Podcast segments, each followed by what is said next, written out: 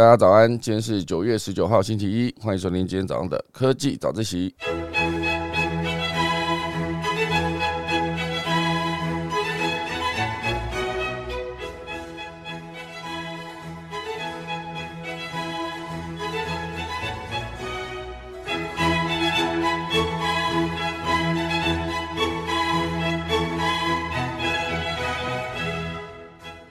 天科技早自习第一大段呢，会跟大家分享哦，Adobe，Adobe 呢收购了 Figma，好，这其实 Figma 的概念有一点接近是影像处理软体，哦，就像 Canva，好，那当然今天 Canva 也会有一个相关后续的消息，也跟大家分享。呃，这一则消息提到就是这个呃老牌的 Adobe 这个公司，它是收购了一个新公司，现阶段。很多的公司都靠这个方式呢来增加自己的营收，好让自己更有影响力。不过现阶段这笔收购价格呢是被评断为买贵了，好，到底什么状况呢？等下来跟大家分享。第二大段会跟大家聊到就是 IG 的短影音服务，哦，让非常多的网红使用者满意度都超低，因为它整个的演算法的问题，哦，导致它推送的内容让大家没有到非常喜欢，所以这一块就跟抖音、TikTok。呃，差距非常的大，好，等下来跟大家聊聊。第三段会跟大家聊，就是逆代购的服务，好，这个名称非常的有趣啊。我第一次听到的时候，觉得，诶，为什么会有这个？等一下，我们钟声过，开始今天的科技早自习喽。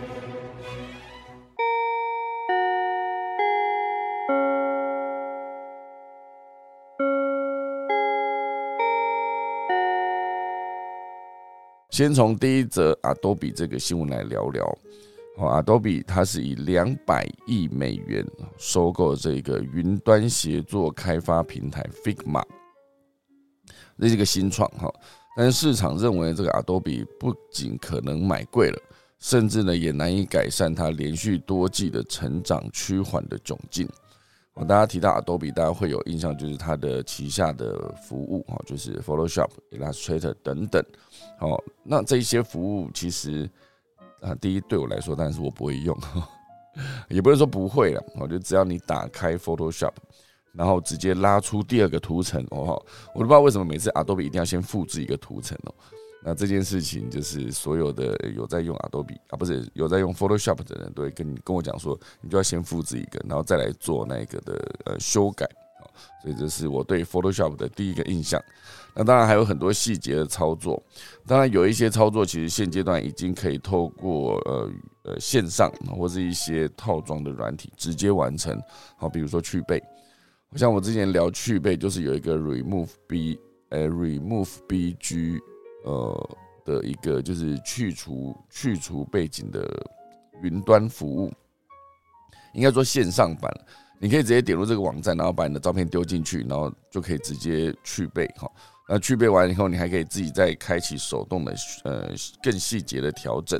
然后就可以让你去背去的更干净。不过我觉得以我每次在使用的情境上来说，它当然第一版本的 AI 帮你去背已经去的蛮干净。那除了这个去背之外呢，还有另外一块就是可以消除呃那个画面中的你不想要的东西。好，那这件事情当然是另外一个网站哈。它叫做什么去了？我看一下哦，就是呃，我之前在使用上的时候，我觉得它一样也是非常的方便哦。它叫上次我好像也有介绍过，就 Magic Eraser，Eraser 就是那个呃，在几秒钟内从图像中删除不需要的东西，我们就可以直接在比如说你有一个图，然后你就把你不要的东西直接框起来，然后它就会自己。把那个东西删掉之外呢，还会把你删掉的部分把背景补上，好，类似这样，它其实是非常聪明的。这两个服务其实已经可以取代 Photoshop 的蛮多的功能了，而且都免费。啊，只是你如果要下载高清版本的话，哦，有些就是会有会员订阅的机会。哦，不过对我来说呢，呃，应该说对很多的设计师来说，哦，Photoshop 跟 Illustrator 还是呃不能消失的存在。那当然，以 Adobe 来说，它其实很多的呃获利来源之前都是来自销售软体嘛，然后就是卖出去。可是后来呢，它应该就可以直接转向做订阅制。好，订阅制你就可以有更多收入的机会。好，所以当然以 Adobe 现阶段两百亿美元收购，好这个成立刚满十年的云端协作开发工具平台，其实 Figma 也十年了。这不仅是 Adobe 有史以来最大规模的收购项目，也代表 Adobe 呢正式将业务扩展到软体开发这个领域。但是，好，收购案宣布之后呢，Adobe 当天的股价却下跌百分之十七。哦，从这个 Adobe 营收持续放缓的表现来看呢，这个 Figma 哦，虽然它是拥有高度的发展潜力哈，但是远水救不了近火。美国的分析师呢就表示哦，Adobe 收购这个 Figma 看似是一是一个很昂贵的决定，非常贵，贵太多了哈。而且今年 Adobe 的股价呢，已经从年初到现在已经下跌百分之四十六，四十六哈。听起来就觉得有点恐怖哦。如果你的股价直接跌到几几乎是腰斩哦，其实我觉得好像跟 Meta 也是一样哦，难兄难弟的感觉，就股价都不太好。而且，Adobe 过去四个季度的营收呢，呃，收入持续放缓哦。过去四个季度的营收平均同比增长百分之十四，相较此前美剧平均的同比增长百分之二十五，哈，是降低了蛮多的。而且截至十一月，哈，就是营收的预测已经是连续四个季度低于华尔街的目标。哦，所以此外呢，阿多比对下一个财年的收入预期仅略高于两百亿美元。哦，所以我觉得这个大公司哦，就是一个大象要转身哦，往往还是比较困难，没办法直接从，就像上次好像有在聊到，呃，那个 PC Home。哦，PC Home 现阶段也是也是要面临转型的这件事情，因为它竞争对手 Momo 就是太强大了，所以 P 兄这个做网购起家的团队，现阶段呢，当然就是找来了新的营运团队，然后一定要做出一些改变嘛，然后所以他们就先从他们使用的工具改变起，我觉得好像是从那个呃微软的 Office 三六零。然后直接换成那个呃 Google 的系统哦，就是整个换这一个工具来当做第一步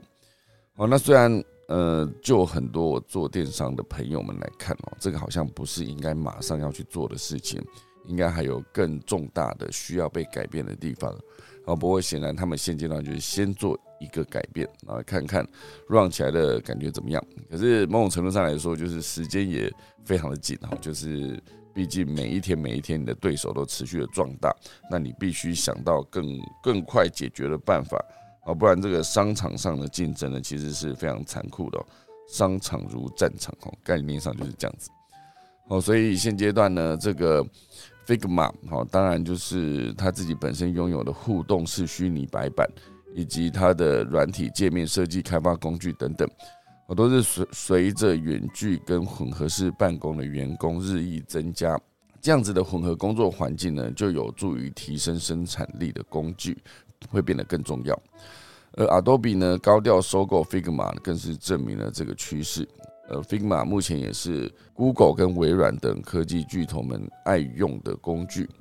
哦，所以协作工具，我应该说协作工作平台呢，在疫情流行期间都备受重视。好，包括数位工作空间叫做 Notion，啊，还有文档公司 Coda，还有很多了，好，就非常多。目前为止都持续跨入企业应用的领域。那当然对我来说，就是呃，看到这些大公司持续的在呃，有收购新公司，会不会让现在很多就是创业的人想说，我创业的目的就是只要被大公司收购就搞定吼，两百亿非常的多。好，这当然就是呃 Figma 相关的新闻。不过这边既然讲到 Figma，其实我觉得还可以跟再跟大家聊聊 Canva。Canva 其实也是一个澳洲起家的平面设计平台。现阶段呢，它推出了数款视觉化办公室软体。它目标是不是要把那个无聊的文件变得更吸引人？哈，因为当初早期 Canva 出来的时候，它拥有非常多的模板嘛。你要做任何的设计，哦，它其实都可以让你在它既有的模板底下去找到你适合你的设计。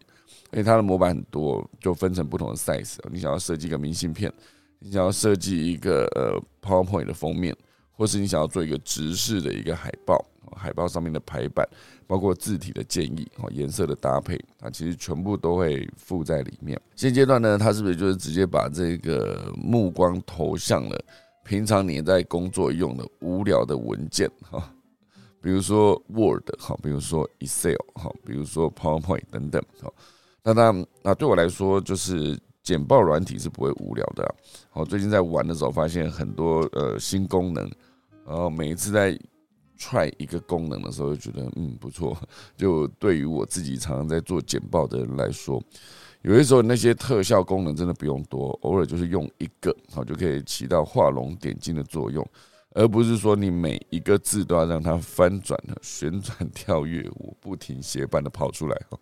之前看那个真的在上简报课的老师，他在教的时候，那一开始他整个设计当然是非常简洁嘛，他的版面。可是他为了要呈现，就是大部分的人呢，在过度使用这一些呃动态背景，或是使用这些文字动画的时候。就是用过头会变得非常 low 的情境，他也完全就设计了一版看起来真的是完全不行哦。一开始那个字就给你直接三百六十度转出来哦，而且颜色配色也非常的五彩缤纷哦。一个页面上面可能有七种以上的颜色，哦，所以它也不是说每，它也不是说一一两页，就是每一页都是这么多哈。它可能这个 logo 就两三个颜色，然后底色再几个颜色，然后还有那个线条，有一些呃不知它到底是干嘛用的、不知所云的这一些物件，就一直摆在它的简报上面，看起来是非常恐怖。我们那一个页面塞了满满的东西，然后他用的那个照片图又变形哦，变形他也不在乎，因为有些时候不知道为什么大家在下载一些图片的时候，呃。你可能会下载到一个，就是它上下压缩压太扁，就是导致每一个人都变得很胖哈，或者是你的左右压很，就是你没有办法调成正确比例嘛。我是最近我也是发现，哎，原来它可以调，哎，就是直接透过那个呃，就是我最近在用 Kino，Kino 内部就有一个功能，可以直接把变形的图片，我就直接你可以在它，因为它长宽嘛，可能它。长是对的，可是它宽不对，你就把那一个固定比例的勾选先取消，然后就是在长不变的情况下，把那个宽改成你要的那个宽。我所以它放上去的时候，就是一个没有跑板的一个，也不算跑板，就是比例是正确的。因为现阶段我在看到那一些比例跑掉的图片的时候，会会真的非常痛苦，就会觉得为什么不修一修再放上来？因为它其实也不是很难的，直接在那个。呃，在我的 Keynote 里面就可以完成这件事情了。我相信 PowerPoint 应该也是有这个功能，哦，所以把图档调到一个让大家看得舒服的情境，或者是呃，不要去找一大堆，比如说某一页，哈，它底下你在偷用人家照片的时候，底下的比如说你还还他那个呃，比如说呃。什么 TVBS 新闻的三立新闻台，好，那直接 logo 放在那边，你也你也不把它取消掉，你可以把它截图截掉嘛？如果你真的要偷人家的照片的话，好，那当然，其实真的要照片，其实线上还有很多就是有版权、有授权的高清的满版的图片，都可以透过呃，这其实都算是简报设计过程中一个很好用的资源。好，所以以简报设计这件事情来说，对我来说啦。它没有这么无聊，而且慢慢用之后发现，因为它其实真的功能还蛮多的。就是我最近也才刚尝试在我的简报上面加图表，因为原本想说我是不是要，我是不是要一格一格把它画出来，而且画出来之后那个字还很难填哦。而且我发现，哎，竟然它有内建表格哦，可能是我之前真的是太少太少太少在我的简报里面放表格了。哦，所以我我这次在做报告的时候，哎，直接把它放出来，发现蛮蛮简单的哦，不是太难哈。好，所以总之呢，这就是呃，Canva。哦，Canva 对我来说，我自己在研究过后发现，它真的可以给非常非常多的建议。我那个建议就包括，哦，原来排版可以这样排，然后原来字体可以这样用，哦，原来它有这么多的字体，然后摆出去的时候发现，嗯，这看起来真的是会让你的整个设计变得非常的高级。哦，所以这个 Canva 目前为止呢，它就推出了。线上文件编辑工具，哈，叫做 Canva Docs，哈，它其实就是类似 Google Docs 跟 Microsoft 的 Word，Word，W O R D，哦，我很讨厌用这个软体哦，哦这是我个人哦，个人打从内心就不喜欢的一个软体，因为我不知道现在这件事情解决没，也许已经解决了。就是以前我对我的印象就是，我在打开的时候我就打了几行字，然后我在选取几行字的时候，我觉得我要设定它那个几倍行高，就设定一下就不会动，你知道。这我好像之前科技早已经讲过了。之前我对他印象就是，为什么我改，比如说一倍行高、一点二五倍、一点五倍行高，点下去两倍行高不会动，就是它，哎，我宽度还是一样。不知道是我那时候设定哪里弄错了，可是不可能啊，因为这个操作就是你把字变大，它马上变大嘛，十级变十二级，马上就变大，看得到这样。为什么那行高不会变？还是我哪里锁定到？可是我不管嘛，我就算有锁定，你叫我调行高，我调下去，你就是给我不一样，你就是必须给我不一样。好了，抱怨太久了，我觉得我不是很喜欢用这个啊。我知道了，我不喜欢用原因是我真的用的很不熟练哦，所以以我最基础、最基础的使用情境看来，看来就是用起来很痛苦。那当然，以后来后来我就是。打任何的文件，我都不再需要用到这个 Word，我就直接用那个呃 Evernote。好，虽然现在 Evernote 我觉得也变得很难用哦，很多明明有更克制化的东西，它就硬生生给你取消，就搞得我就是非常的不熟练。然后现在就是很多功能都不能用，连颜色我调上去的时候都非常痛苦，就是就搞不懂它的更新的逻辑到底什么，好用的东西都不见了，快捷键也不让你改哈，或者哎就。骂很久，Evernote 就是不行哈。好，哎，总之呢，就是这一个 Word 这件事情，现阶段如果这个 Canva Docs 哦，它可以直接取代这个功能的话，我觉得是真的非常厉害哦。而且它主打文字、文字、文字跟影像的结合，哦，所以因此呢，提供数量超过一亿个的 Canva 内建素材，好，包括影片、动图跟相片。使用者呢，也可以在文件中加入白板、横幅和脑力激荡图。除此之外呢，这 Canva 还加入了 Docs to Docs 哦，Doc to Docs 这个功能是将完成的文件直接转换成简报档，非常厉害哦。而且这非常注重团队合作跟沟通的概念，应该是可以多方编辑哦，不仅是支援电脑跟手机的双平台作业。也提供即时共同编辑功能。哦，主要的分享者呢，还可以按需求设定浏览、评论或编辑的权限给不同的成员，并利用深入分析的功能呢，追踪文件的所有编辑跟互动的记录。哦，所以这件事情，我觉得当大家用下去的时候，发现这个呃新推出的白板功能，也就是 Canva 的 Whiteboards 哦。它其实就是在整合 Canva 现有的功能，为这个工作团队呢打造脑力激荡、分享点子的工具哦。在这个视觉化的白板中呢，使用者就可以一边建立心智图、流程图，一边还可以加入影片、声音等等的创意素材。好像你是做文件的时候，感觉变得更好玩了。哦，就是 你现在有一张画布，随便你画，而且你上面任何的多媒体的加入，其实都非常的方便简单哦。哦，所以在这个可以协同。编辑工作的这个呃，就像很多的其他的 Work Suits 哦，这些系列呢都有提供使用者免费版本，而且这些产品都可以互相转换。我觉得假设你完成一份简报，你也可以把它转成文件或是网站。好，所以针对现有的软体呢，它也更新了列印哇这个产品类别，哇超厉害的哈，允许使用者制作超过三十五种。除了海报、传单、折页以及婴幼儿衣服、连身衣、马克杯，并且直接将实体成品送到你家，哇！他这已经吃掉了很多专门靠这个的，呃，比如说之前有一个服务叫做点点印，它就是你可以直接线上排版，然后它就可以直接把你要的，比如说小孩子的成长照片，啊，比如说情侣的纪念的照片等等，全部把它做好印出来。现阶段呢，全部都会被 Canva 取代掉，这非常恐怖哦。好，所以这一次呢，当然他在做这个文件直接转，应该说他做出来可以直接文件转简报，简报转文件，或是简报转网页等等，这件事情真的是非常方便了。我觉得每一次在看 Canva 的时候，我觉得时不时点开发现，诶，它真的是一直有新的功能增加出来哦，真的非常厉害。诶，我应该去下载一个桌面版的 Canva，我觉得等下来试试看哦。好，所以现阶段呢，这一些新创的公司。有些时候是直接被呃老牌的巨头收购哦，就是获利了结哦。当然，那个创办人还是必须在那个团队再待一段时间那有些的那个新创呢，就是做出来就直接要革这个市场的命了，甚至连呃老牌的，就是走在前面的新的呃老品牌，哦都踹了一蛋，会担心自己会不会最终成为就是被淘汰的那一个。现阶段 Canva 真的非常的强大，我也不确定这 Canva 在我们的 App Store 的 Make 电脑版上面找不找到，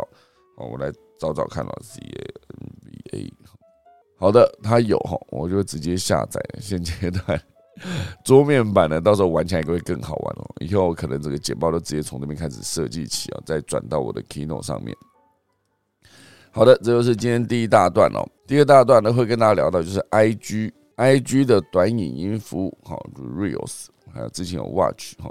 我目前为止还是搞不太清楚 Reels 跟 Watch 的差别是什么。我觉得他明明要推一个新的服务，以他推新服务来说，他为什么不直接就是把旧的就是取代掉？就比如说你要推 Reels，那你就把 Watch 取消掉。就是我我搞不太懂他的逻辑是什么，这样子会让呃，因为我有些时候就很怕，就像好麻辣麻辣推出一个新麻辣啊，新麻辣还还有另外一种就是。你搞不清楚这这么多个品牌，那到底差别在哪里？那有些时候推出来的时候是感觉好像变得更高级了，可事实上呢，它价格更低啊。那你这样子，当他看不懂的情况下，后续这个你就会不知道要怎么样搞定这一切哦。因为当你搞不懂的时候，我觉得是真的很痛苦了。好，好，所以我觉得以这一次的这个呃，IG 的 Reels 哦，它的短影音服务，让很多的网红跟用户。满意度创新低，现阶段甚至 Meta 也传出要裁减这团队哦。显然，这些新推出的服务呢，都没有以创新的方式成功的赶上这一股新潮流。其实看起来有点危险哦。即便它现阶段就是使用者还是非常的大量啊，就是越活跃用户还是非常的高啊。不过在现在这个时代哦，就是很多的呃状况情境局势都改变的非常的快速。真的不确定他到底会不会之后就突然出现一个强大的对手，就把他淘汰了。哦，现阶段当然就是这个 TikTok 就是呃平地一声，也不能这样讲，因为它毕竟在中国算是一个非常成熟的服务，也是测试过后发现它真的是呃有用哈，五号啊，因为它的演算法这件事情是真真正正的能够让这个使用者持续看他们的内容，因为就是。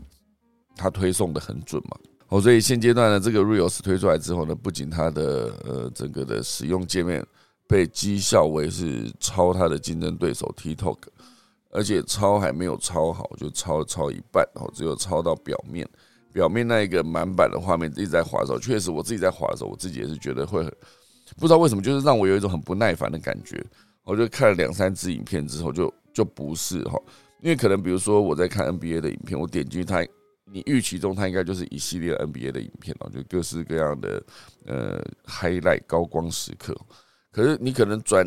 滑了两三支之后，他就发现，你就发现说，他怎么突突然推给你一个，就是可能你一点都不感兴趣，可是这被 AI 判读成它可能是会爆红的一支影片。我就比如说是在三十层楼高把一个篮球从上往下丢，然后丢进一个篮筐里面哦，类似这样子。虽然你看到还是会觉得有趣哦，可是你就不会想要持续看这样的内容哦，所以它的那个演算法推送，我自己在使用上来说，真的不知道为什么就会让你有一股烦躁感哦，就是那个烦躁感就会促使你很想赶快离开哦，所以现阶段呢，就是母公司 Meta 内部专注短影音开发功能的部门呢，叫做新产品实验团队哦，New Product 好的这一个团队，那他们将要裁员。而 IG 的高层呢，似乎认知到用户满意度正在下降的这个事实。这个新产品实验团队呢，过去两年就是负责为 Meta 推出不同的应用应用程式，其中主要开发游戏跟音乐播送到迷音创作或是体育观看等功能。不过现在这些应用程式呢，几乎全部都关闭了，其中一些功能则是被整合到 Facebook 跟 IG 之中。之后呢，这个 Meta 转向与其他社群媒体的对手竞争。根据知情人士透露，在一份备忘录中，Meta 产品长 Chris 哈，他就指示新产品的实验团队全力专攻影音呃全力专攻短影音的开发。这个团队呢，也在去年十二月宣布将发展过去被我们忽视的呃跟低估的社群。但是尽管这个新产品实验团队啊，应该要专注是在研发创新的功能，并且找回 FB 跟 IG 的社群媒体领导地位的关键优势。好，但是距离这两个社交平台上次推出好用跟原创的一些功能，已经是很久以前的事情了。你能想象上一个就是呃 Facebook 的体系，或者包括 IG 嘛，包括 WhatsApp，它推出一个原创好用的功能是什么时候吗？上一个是什么时候？一时间还真的想不到，因为毕竟呢，有很多的功能全部都是从其他的社群媒体偷来的。讲偷有点难听了，可是参考哈，就是他参考，就像他 IG 推出的那个线动，它其实也是从 Snapchat 来的。现在它的 IG 跟 Facebook 一系列的影音哦，短影音这个其实也都是从 TikTok、抖音来的。那他自己到底原创了什么？好了，最早期他那个暗赞功能哦，可以算是 Facebook 原创。还有那个粉丝呃互动，他会把它留在上面，比如说分享啊，可以快速一键分享一个分享键，快速跟你互动的一个暗赞的键等等，全部都是原创的功能。好，那确实当时推出也是非常的划时代的一个一个一个设计，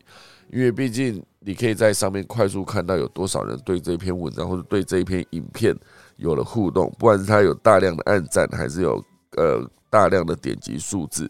都有助于任何一个新的观众去判断这到底是不是一个值得看的内容哦。所以，二零一六年呢，二零一五年、一六年的时候，Facebook 推影音功能，确实那一个点击数字呢，也是就是让呃空姐忙什么的这个粉丝团呢，能够快速的得到很多的关注，原因也是在这哦。所以，我觉得当一个呃社群平台哦，其实。再把那个格局拉更高一点来看，不单单只是社群平台。当任何一个品牌如果已经跟创新这件事情脱钩了以后，啊，对于所有的消费者、使用者来说，它是一个不新潮的东西。它上面一直有一些旧东西，你会觉得你久了就觉得没有兴趣了，就很想要离开这样子的地方，因为都一样的东西。好，所以对我来说，呃。创新这件事情是得人必须要持续的精进自己哦，把人化身成一个品牌，逻辑上来说也是，你不能一直让观众觉得，而会让使用者觉得你是一个一成不变的品牌哈，这就是每一个产品都必须要一直迭代的一个重要的原因哦。所以再回来这则新闻哦，就是以创作者目前为止他的满意度呢，在呃 IG Reels 上面的满意度是大幅落后。用户在 TikTok 上面的满意度哦，所以现在这个社群移民潮呢，是非常的难挡啊。很多人都持续的从这个老牌的社群媒体离开，然后去到了 TikTok、抖音上面，而且一去就可能直接被粘在上面，就再也回不来了。因为毕竟它的整个设计真的就是完全要为了提供给你你最想看的内容，然后目标就是要让你留下来而存在了。设计上面非常的完美哦，所以。社群移民潮，当它出现的时候，其实是非常恐怖的一件事。哦，这也反映在那个 Meta 整个集团的股价上面。在疫情期间呢，就是各个平台、各个服务，哈，其实使用者的股价都持续的，应该说不是公司的股价都持续下跌。那跌到一个程度之后呢，呃，会慢慢的回来嘛。可是现阶段 Facebook 它是一路跌到。跟疫情期间最低的程度是接近的，哦，所以感觉是情势没有那么妙，尤其是真的是 Facebook 过去一直以来它的呃隐私权这件事情、资料安全这件事情，也是常常被诟病。因为当然之前传出的一些，根据美国大选那时候呃后来做出的调查跟呃剑桥分析哦。把资料泄露给剑桥分析这件事情被证实是有的之后，哦，就是大家对 Facebook 更不信任，尤其是更年轻一代，哦，他们觉得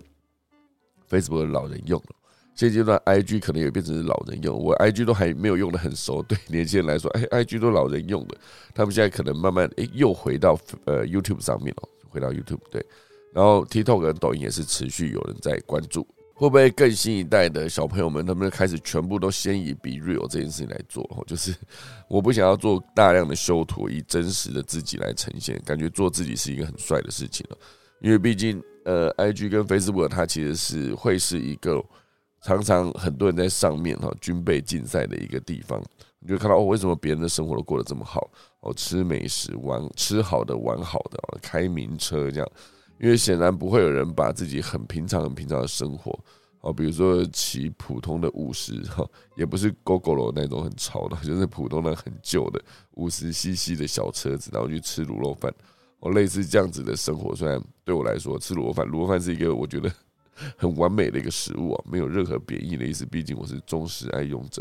可是对我来说，就是你今天要发你的生活日常，还是你要发一个，就是你去吃顶级餐厅了。然后就一定要住很好的地方的时候，一定要发一张啊；自己吃很好的东西的时候，一定要发一张。我就是目标就是要呈现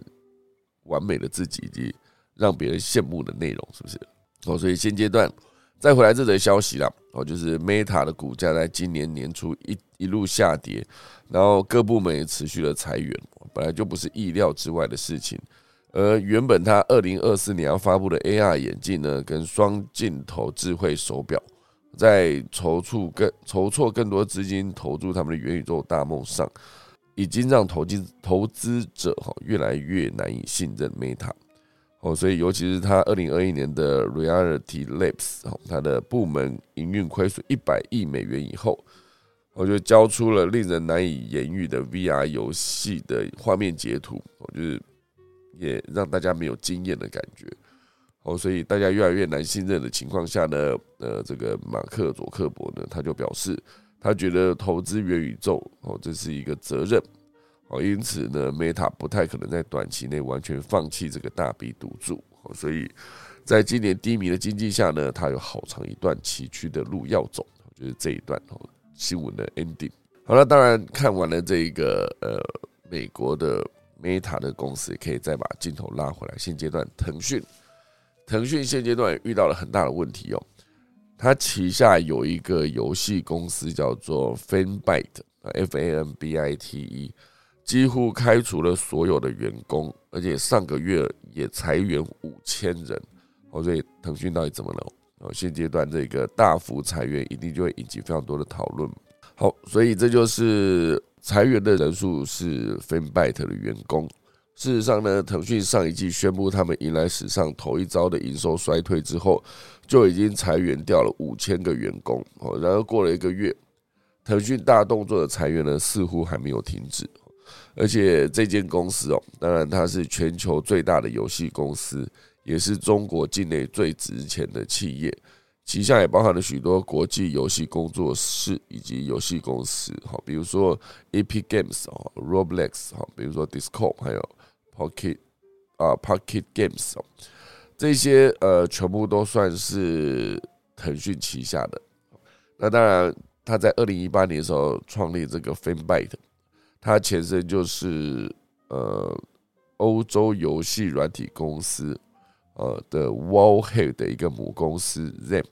哦，多年来呢，以大型多人在线游戏呃角色扮演游戏。还有连线游戏等游戏形式著名。而根据这个 TechCrunch 的报道，呃，腾讯就是在十六号的时候无预警宣布裁员之后，FanByte 呢内部少数未遭开除的员工哦，就在 Twitter 上面指出，这一次失去的工作有媒体主任、社群编辑、视觉设计、新闻编辑、Podcast 制作人等。他们难以理解为什么这些事情会发生，但截至目前为止呢，仍然等不到腾讯的正面回应。哦，所以腾讯在八月的时候就有传出，就是因为广告减少，营收下滑，因此哦裁去整间公司百分之五的员工，使员工的数量呢比前一季的总人数哦算是下降，这是二零一四年以来首见哦，今年就是这个大裁员这件事。而且腾讯的财报也显示哦，公司员工的平均薪水呢，也在上一季罕见的降低。当然，这一切其实都不是没有前兆的啊。他们去年就已经暗示会减少在大型网络的持股。这个呃外界分析哦，此举是要安抚中国政府，因为北京当局哈不希望阿里巴巴跟腾讯等大型网络公司影响力过大，所以近期呢积极培养中小企业以及新创公司。好，再加上他们中国对呃游戏产业的控管也日益严格，哦，加上疫情反复持续。被视为中国重点获利的游戏产业呢，牵一发动全身。现阶段就是看到中国，就是在腾讯这边已经裁员掉五千名员工哦，这不是小数目，一次就五千人失去工作，然后甚至是五千个家庭哦，背后的家庭失去工作。好，这就是呃关于 IG 跟腾讯哦相关的消息。好，第三大段呢会跟大家聊到，就是这个 Grabber 哈，它推出了一个逆代购的媒合服务。这个名称很有趣哦，就是大家有听过代购？代购很简单，就是比如说我在美国，而且之前还有很多代购直播，比如说就是某个网红呢跑到我现在韩国的哪里哪里哪里好，然后就直接开直播，然后我拍到这件衣服，大家要的话，我就直接在底下打勾哦，直接加一举手，就是一个个拍，然后拍完以后，他就直接帮你把这些呃衣服呢买回来，然后就寄到你的手上，就是完成了这个代购挑货这件事情。这是大家很容易理解，这是代购。那逆代购是什么呢？好，逆代购，好，这就是简单说，就是把代购的这件事情反过来，让要来台湾旅游的外国人直接亲手将商品送到消费者手中，很有趣吧？就是美国有个新创叫做 Grabber，哈，G R A B R，哈，它就是看准消费者的需求，让一群即将飞往你国家的游客帮你购买想要购买的东西，顺便赚到一笔旅费。哦，这这很好玩的啊！举例来说，很想吃在台湾买不到的南韩泡面，就让即将到台湾旅行的南韩人来协助购买。但是这套机制真的可以运行吗？哦，至少目前为止，这这间公司已经缴出相当不错的成绩。因为他们已经拥有五十万的用户，还有破万笔的交易，更广受阿根廷、巴西等中南美洲地区的消费者喜爱。这到底怎么完成的？吼，因为它有一个很大的问题在于，海外代购的消呃收费标准不一，而且对消费者来说是一个耗时又花钱的一个事情。哦，以星巴克的各国限定的城市杯来说。哦，就是只有在国外才买得到的特殊球鞋款式，哦，类似类似这一些，如果没有亲自到国外购物，往往消费者第一时间想到就是海外代购。但是另外一种代购形式就是国外的东西比较便宜，比如说美国的 iPhone，比如说美国的 Marshall，哈，这个那个音响的商品，因为汇率定价跟关税啊，租税、租税啊，关税。汇率定价跟关税关系，好，价格会有所不同。不过，海外代购最大的问题也是代购服务费收费标准不一哦，费用除了国际运费、关税、汇款手续费等等，各卖家代购的标准的相异不同。下单之后呢，消费者也也需要等待好几周，甚至一个月的时间才能收到商品。如果运气更差一点哦，找不到任何卖家代购你想要的商品，那也只好等下一次出国有缘再见哦。所以这就出现了一个商机哦。所以现阶段虽然全世界的新创这么蓬勃的发展，好像呃好像已经没有什么新的题目可以做，可以永远都有新的东西啊。比如说，这就是一个这一间公司的创办人是一对夫妻，他们过去居住在西班牙。当他们搬到旧金山之后呢，这个妻子碰到的第一个问题就是旧金山找不到他最爱吃的盒装西班牙番茄冷汤哦，找不到。好，所以以西班牙的每一家杂货店都有这个盒装西班牙番茄冷汤，但是旧金山就是找不到，所以一个单纯的痛点呢，就成为他的创业的起点。哦，所以他就想到，我可以媒合消费者及外国旅客的需求来达到双赢。好，大家就去下载，感觉真的蛮有趣的。我觉得我在讲科技早自习很有收获的东西，就是看到这些东西，就是自己可以去下载。哦，就是它是以一个 A P P 的方式运作，专门媒合消费者的需求跟即将起飞的游客。提供这个交易市场平台。我觉得它一个非常强大的一个原因就是。他真的是时间上面，因为毕竟要来的那个人就是他，就是快来，你懂吗？他一落地，哦，可能真的是你快速媒合成功之后，那一个要来，比如说要来台湾的某个外国人哦，就像刚刚讲的某个韩国人啊，他就直接抓几包泡面哦，可能再多一点塞到行李箱，然后来到台湾的时候呢，这泡面就直接送到你手上，那时间会有多短？他可能就是起飞的时间跟到。到这个应该就是飞行的距离哦，这就是你需要等待的时间。这跟之前的代购完全不一样。代购就是他真的弄好，直接整理完所有的单，可能还得跑好几个地方一次寄啊，人家全部都是时间哦。所以呃，这件事情的操作方式哦，你就不用等上一个月，或是花上昂贵的代购费，就能享有你想要的外国商品。好，举例来说，你想买日本的限定球鞋。它的操作方式就是这样子：消费者在 Grab 提出需求啊，并说明愿意支付的代购费用。你自己说明哦，你想要支付多少钱？刚好近期啊，第二点就是刚好近期要来台湾旅行的日本人，他就可以接受订单，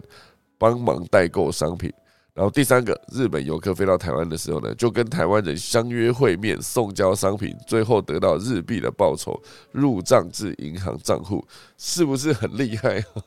我自己听了以后觉得，哇，这个机制真是太有趣了。这套运作机制对消费者来说方便又简单，可以自由提出自己愿意负担的代购费。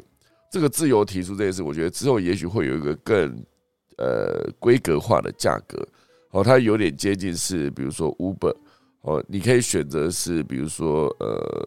距离，应该说用呃运费这件事来看。你可以选择它的运费要加呃十块、二十块、三十块、四十块、五十块，我就可以选择那个运费，某种程度上也是代表了距离哦。哦，所以这个创办人呢，他们就自己表示哦，她跟丈夫同时为这个 Grab 的共同创办人跟执行长，他们只喜欢到处累积航空及酒店优惠。所以这一群呢，就可以就就可以瞄准同样喜欢累积航空里程的游客，协助将这个游客行李的空间呢货币化。哦，你想想看，如果像我自己，我的行李 always 很空啊，我每次出国的时候，我都觉得根本装不满，就空空。因为我觉得我也不想拖这么重，因为对我来说没有意义。哦，如果说我今天真的要飞去韩国，飞去日本。哦，如果要飞去哪边，我接到一个单，上面说帮我买维力炸酱面，我可以塞满满的维力炸酱面，一落地就卖给他。哇塞，你看，直接旅费又赚到一笔，是不是？哦，这真的是，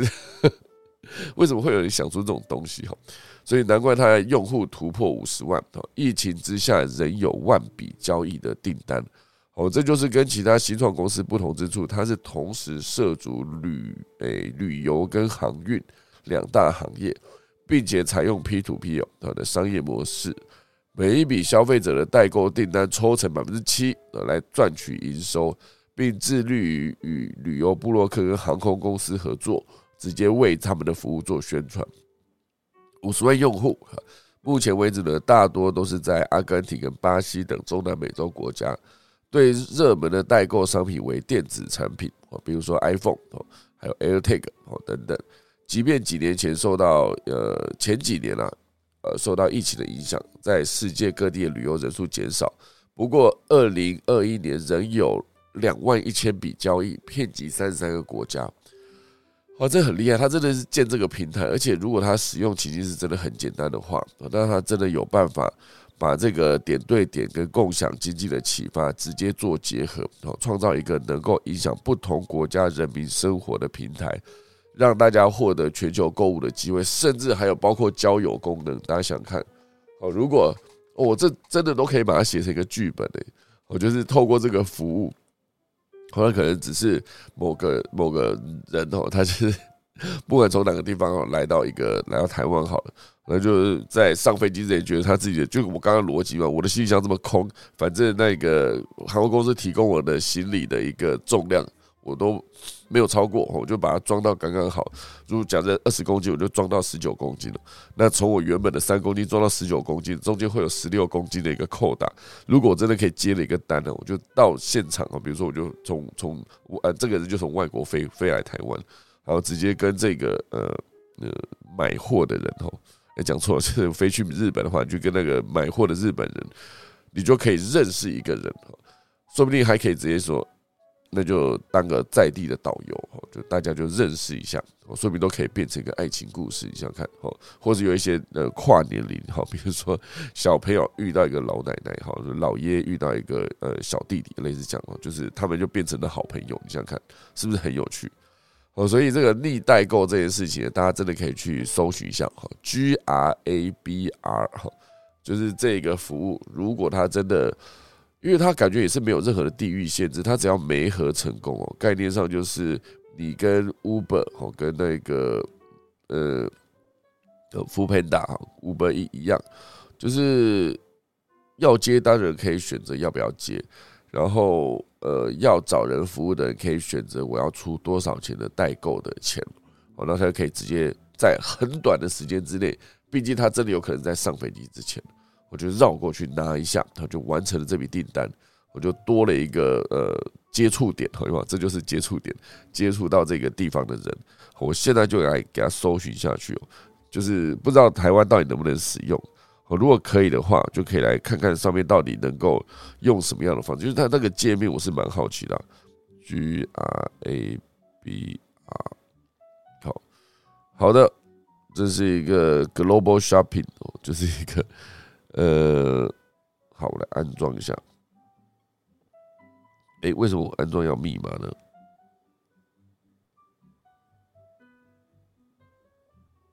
好，OK，我来下载哈。不知道它的界面长怎样了，就是至少目前为止看起来是一个蛮简洁的设计。这 Global Shopping 这个名字真是很酷哦。哎，我是不是点错了？我看一下，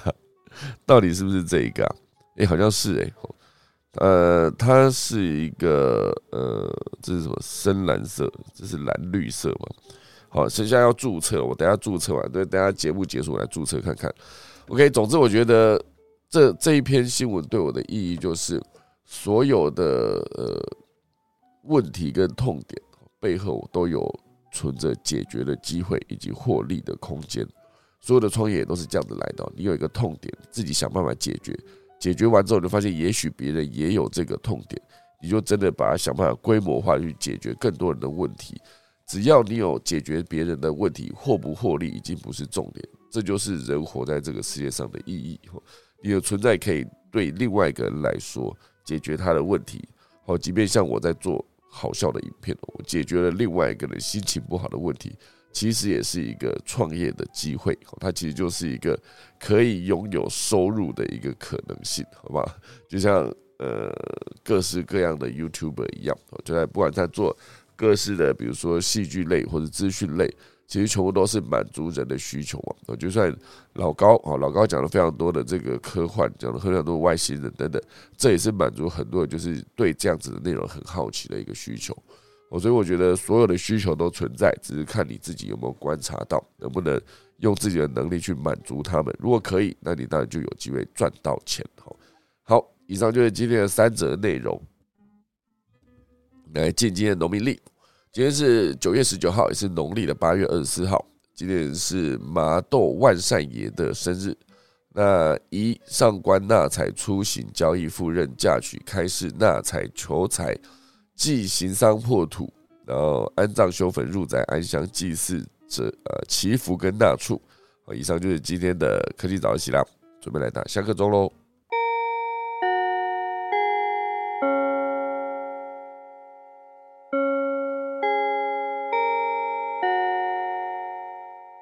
好的，今天就谢谢大家收听了。那看看线上有没有什么朋友想要分享的呢？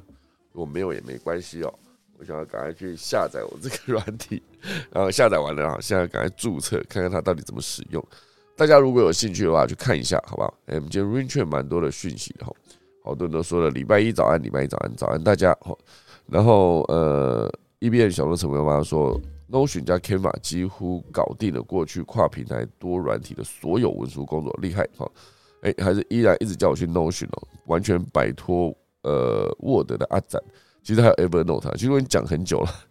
一直没有去哈。好，那个 Canva 很强大，然后原来很爱 Kino 都弃用了，哇，这么这么严重？呃，有有有那个呃，Canva 有图库哈，不止图，还有影片跟简报模简报模板，省了非常多搜寻素材的时间。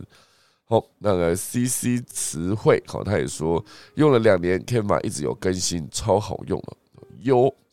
然后呃，Mola Mola 说这种代购会不会存在逃避关税的问题？我觉得很有可能。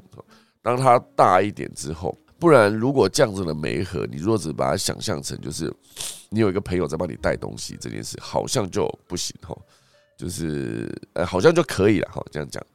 这个 Amelia 也说年底要回台湾，可以来试试这个 APP 哦，看看有什么外国人哈。呃，不是外国朋友啊，就住在外国的，不管是哪一国人哈。好，那因为更新到 iOS 十六，预设要密码这么麻烦哦。好，这个伊达也说，解决问题，戏剧资讯满足人好奇的需求，用自己的能力满足他，就能赚到钱，没错。嘿，高德有说 Good morning，然后有刚刚伊达说下载什么软体呢？就是 G R A B R，G R A B R。对，刚刚 Vivian 说这个设计非常有趣，点到点，像是一个笑脸，也有点像是箭头弧度，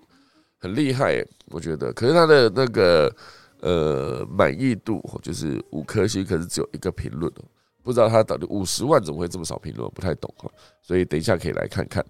好了，这就是今天的科技早自习啦。下载完之后呢，再跟大家分享它的使用情境，准备来打下课钟哦。